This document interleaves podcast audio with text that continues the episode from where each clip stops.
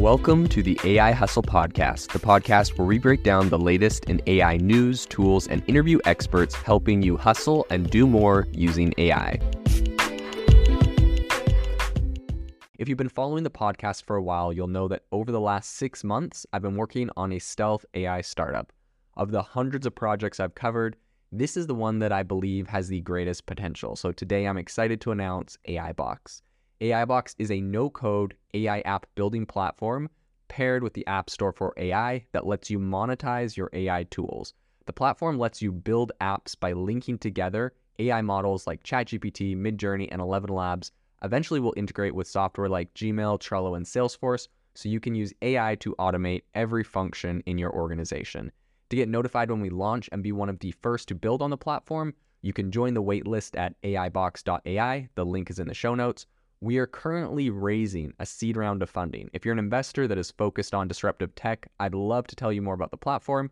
You can reach out to me at jaeden at aibox.ai. I'll leave that email in the show notes. Everyone knows that the cost of running AI models like ChatGPT are pretty high. A lot of people have, you know, complained when saying ChatGPT is going to beat Google or replace search engines because the cost of a ChatGPT question is about 10 times to 100 times higher, depending on what it is, than a simple Google search. So, obviously, these are some pretty massive um, upscaling in the cost. So, today on the podcast, we were talking about the costs of the AI, um, the AIs that we use, and essentially what people are calling the AI problem, the AI cost problem. So, the, the main thing is that AI chatbots are losing money every single time you lo- use them and while some companies like Google and Microsoft can foot the bill right now, this is going to be pretty detrimental for the entire industry as a whole and innovation within the industry if no other competitors can get into the space. So today we're going to talk about what's happening in the space and why this is the case and what the hope is for some of these smaller breakout AI models that we're hoping to see. So I think one of the most important things to talk about is just that the expense um, and the limited availability of just the computer chips, right? We talk about NVIDIA a lot on the podcast and how much money they're making selling these GPUs and computer chips. And that is one of the biggest cost constraints for these companies um, being able to afford and run some of these massive AI chatbots that, you know, some would say, well, ChatGPT's got to be making a ton of money. They got this $20 a month uh, premium subscription. But one thing that is really interesting that not a lot of people are talking about is the fact that um, models that are being deployed right now, these AI models, as as impressive as they might seem, right? ChatGPT can get a lot done. They are not actually the best models. That's what Tom Goldstein, a computer scientist professor at University of Maryland, has been saying. I mean, he says that as a result, the models you have have a lot of weaknesses. So he pits the issues, um, you know, the bias or the blatant falsehoods, the things that we call uh, hallucinations from AI models he puts that squarely on the shoulders of the fact that it is so expensive to run these models. A lot of these companies um, are running cheaper, less effective, less powerful, less objective or true models because the cost of running the better versions are so much higher. So I think one example of this is Google, who, um, when they first announced Bard, they said that it was going to be um, running on a light version and uh, the reason was because the their full-on version, the capabilities Google has, were just so expensive. Even they didn't want to foot that bill, as some speculate. I think that for a lot of these big, huge tech companies that are really basing their future on AI, they rarely discuss the cost. And um, you know, Microsoft, Google, they're all declining to comment on this issue. And a lot of people say that because um, everyone's talking about the ways that this AI is going to integrate into every vertical and every industry, uh, they don't want people to slow down this integration because they're worried the cost will eventually go up, right? We look at a lot of companies that um, make the, the cost of their product quite cheap to get mass adoption, and then they slowly raise the price. Google and Microsoft don't want people getting the uh, the getting the idea that that's going to be the case with their models. They really just want everyone to integrate as fast as possible. So they're, they're kind of staying out of this entire discussion, but it is an important discussion to have. Um, I think just the really intense computational uh, power that these AIs use um, really made it so that when ChatGPT, you know, came out with GPT-4, that was not something they could give away for free. That had to be behind their paid version. Even to this day, if you want GPT-4, you're gonna have to pay for it. You can run, uh, you know, the weaker GPT 3.5 on ChatGPT for free, but there's a lot of limitations, as you know. September 2021 is a day of many curse because that's the last day that ChatGPT was trained on. It doesn't know anything beyond that. Um, but in addition to that, like I have experimented extensively with GPT-4 and the power is much, much greater than GPT 3.5. I always get like, I feel like the responses are like 30, 40, 50, 60% better um, out of GPT-4. And we've seen that on, in a very uh, in a very literal sense, in a very measurable sense with GPT-4 doing much better at the law, uh, at bar exams for law than GPT 3.5 and a lot of different areas that it excels at in a very measurable way. Um, and I think that these costs might be one of the reasons Google has yet to build um, an AI that directly just integrates with its with its search engine, right? Like they've released and they've announced Bard, and that Bard is going to be doing some cool things um, with AI inside of Google Search. But to to date, it's still not there. Um, it's still not 100% released, and a lot of people are saying it's just due to the the sheer cost of this. So Dylan Patel, he's a chief analyst at a semiconductor research firm called SemiAnalysis, and he estimated that a single chat with ChatGPT could cost you a thousand times as much as a simple Google search. So earlier, right, I said 10, 100 times. There's a lot of different estimates that are going around right now.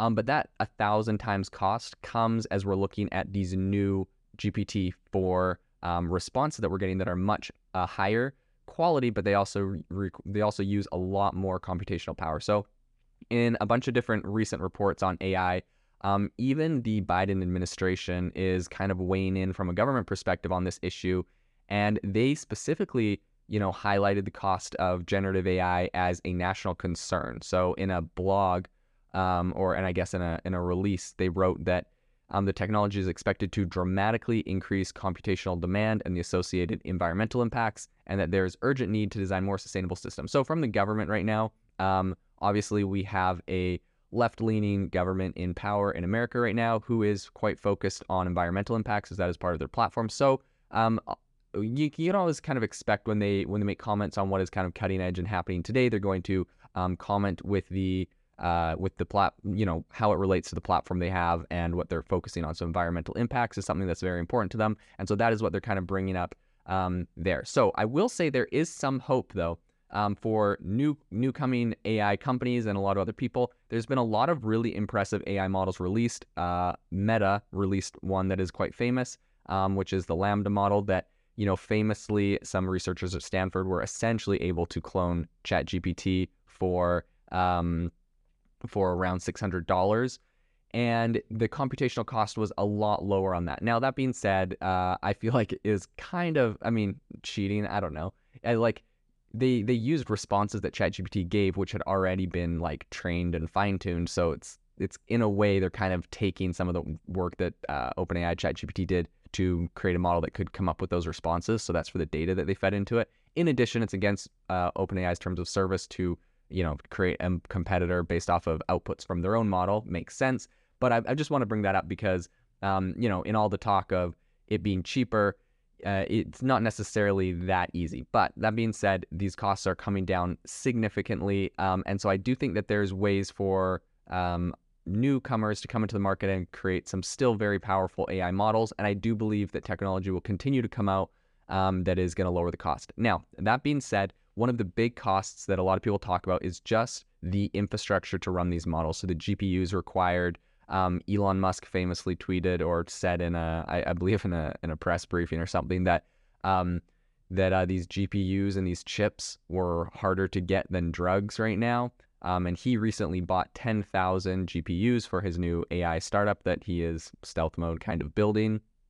Um, and so I think that Silicon Valley really came to um, originally dominate the internet and all of that by offering things um, like Google search and email and social media, right? We're seeing from Facebook and everyone else for free or for losing money initially, but inevitably they turn it around. They start making, you know, some pretty big profits and they go public. And I mean, even companies like Twitter pre pre acquisition by Elon Musk was had always lost money and like it IPO'd, um, but it was never a, a profitable company. And so I think, you know, consumers are kind of used to this, but I don't know how sustainable it is in a world of AI where these costs are going up 10, 100, or 1,000 times what their predecessor was when you're looking at the difference between um, just doing a Google search and getting a result from, you know, GPT-4 that's very in depth and covers everything you're looking at. So it's going to be interesting to see like how long these companies can actually sustain these uh, added costs. I would say it's no accident that um, all of these companies building and leading AI models are either like they're the largest cloud computing providers or they've partnered with them or very closely partnered with them as you're seeing with Google and Microsoft um, and you know, Anthropic has partnered with Google, and OpenAI has partnered with Microsoft, and um, I think that this is something that we're going to see a trend in because just the costs are so heavy that you really need to have an in there in order to cut these down and be a viable business. Um, companies that buy those AI tools coming from those companies don't realize essentially they're being locked into a very heavily subsidized service um, that costs a lot more than what they're currently paying. That's something that um, Clem uh, Delangue, who's the CEO of Hugging Faces, uh, recently said. So this is and this is kind of interesting. Sam Altman also recently kind of alluded to this in his um, congressional uh, his congressional hearing that he had. He said, you know, I think uh, Senator Josh Ossoff, for a Democrat from Georgia, was warning that AI well, he was kind of concerned that it was going to become addictive. ChatGPT was going to become addictive or harmful for kids. Um, I, in my perspective, I think you know, looking at tools like TikTok, I see a lot more potential for harm there, perhaps maybe more addictive than ChatGPT. Um, but in any case, I guess it's an interesting concept to think about, and we should be open-minded. In any case, uh, on this topic, Sam Altman was responding to that, and he said, We try to design systems that do not maximize for engagement. In fact, we're short on GPUs. The less people that use our product, the better. So he's kind of alluding to the fact that it is really hard to get GPUs. You've seen it with OpenAI and ChatGPT when you're trying to use it and it crashes. It only gets you through half of a, you know, a response or an article. Uh, it's kind of frustrating. So the expense of these AI models is really, really high. Um, and in addition to that, just the cost of hiring some of the talent to uh, work at your company.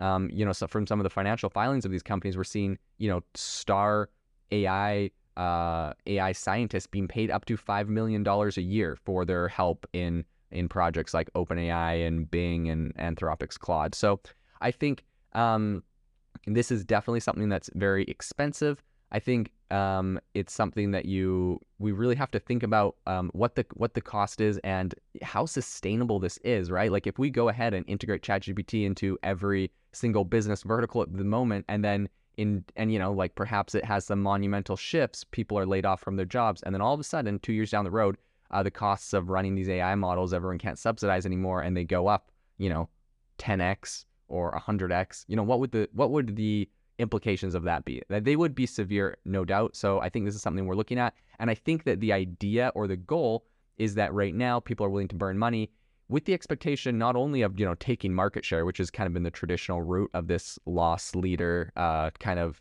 idea or like strategy with tech, but I think they're they're doing this with the expectation and the hope that future models they will be able to optimize and train and run for a lot less money. And I think with that assumption, this very well could be a sustainable strategy. But if that doesn't come to fruition, there would be some, you know, some serious uh, consequences and uh, a lot of a lot of uh, serious costs. I think that would be passed on to the economy. So it's kind of interesting. The CEO of D Matrix is a startup working on more efficient chips for AI. He said this is not a sustainable equation for the democratization of wide availability of generative AI, the economy, or the environment. So there are a lot of people raising, you know, that are very well um, informed into this area that are raising these kind of red flags. Google back in February, like I was talking about earlier, said that it was going to initially run a lightweight version of their LaMDA language because essentially it required significantly less computing power, enabling them to scale to more users, aka it's a lot cheaper, um, and they probably couldn't afford how it was. Um, and it, you know, it was interesting because just the fact that they cut the cost on that um, and gave us a essentially worse version of Bard. Um, and made it so that it messed up some of its basic facts on launch, and it cost them $100 billion in stock valuation until you know they're able to get their big AI conference back together and kind of hype their stock up again. So I think that um, it's going to be interesting to see what happens. Uh, something that Google also has recently announced is a new chatbot called Sparrow, which was essentially designed by the DeepMind, which is a AI subsidiary they they purchased a while ago. Um, and the purpose of Sparrow is to search um, and to cite all of the sources that it that it comes up with. So I think it'll be deeply integrated with their search, um, with Bard and probably what Bard's doing there, and then being able to cite all of those with the goal of reducing, you know, misinformation um, that it spits out. So I think this is going to be really interesting. A lot of people have been saying that uh, essentially this cost is holding us back right now, which is a whole nother issue I think that is really important to highlight, and that is the fact that right now we may not be seeing the general public is not getting the best version of AI because the best versions are too expensive right now. But as the cost of computation comes down, um, I think we're going to see a broader rollout of even more powerful AIs. And if no new innovation, which as you see in AI, there's new innovations every single day, new companies, integrations, and uh, breakthroughs. But if we saw no new innovations, uh, aside from the fact that we were able to, you know, get energy costs down and we were able to get more effective uh, chips and GPUs and all of that, I think the, we all we would be able to see quite a large rollout of even more powerful um, AI. And so because of that, I'm quite um, I'm quite bullish, you could say, on the advancements that AI is going to continue to make. I don't think that the progress is going to slow down significantly because there's so many different variables that as they come to fruition, um, this is going to just accelerate. So I think all of this, you know, um, all of this is going to make some big some big uh, changes. And I think that a lot of critics also note that generative AI also comes with costs to society. So someone recently said, all this processing has implications for greenhouse gas emissions. That was a, you know, um, a dean at Tufts University Fletcher School.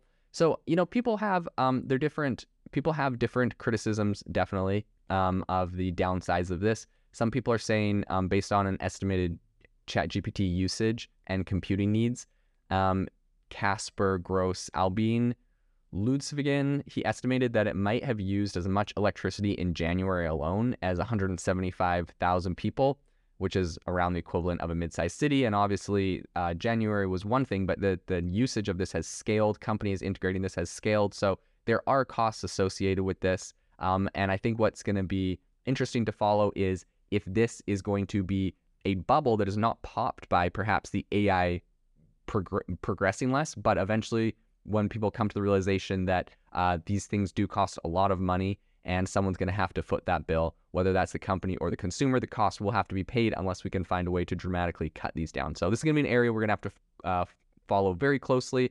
And I think we're going to see a lot of really incredible advancements um, in the way of cost cutting, faster GPUs, more effective usage there, and it's going to be interesting to see uh, who the big players are in putting that forward. If you are looking for an innovative and creative community of people using ChatGPT, you need to join our ChatGPT creators community. I'll drop a link in the description to this podcast. We'd love to see you there where we share tips and tricks of what is working in ChatGPT. It's a lot easier than a podcast as you can see screenshots, you can share and comment on things that are currently working. So if this sounds interesting to you, check out the link in the comment. We'd love to have you in the community. Thanks for tuning in to the AI Hustle podcast. If you could do us a massive favor, we would really, really appreciate it if you could leave us a review wherever you get your podcast. This helps people find the podcast, it helps people know this is a good place to go, and we would really, really appreciate it as it helps us continue to bring on incredible guests and share incredible content for you to listen to.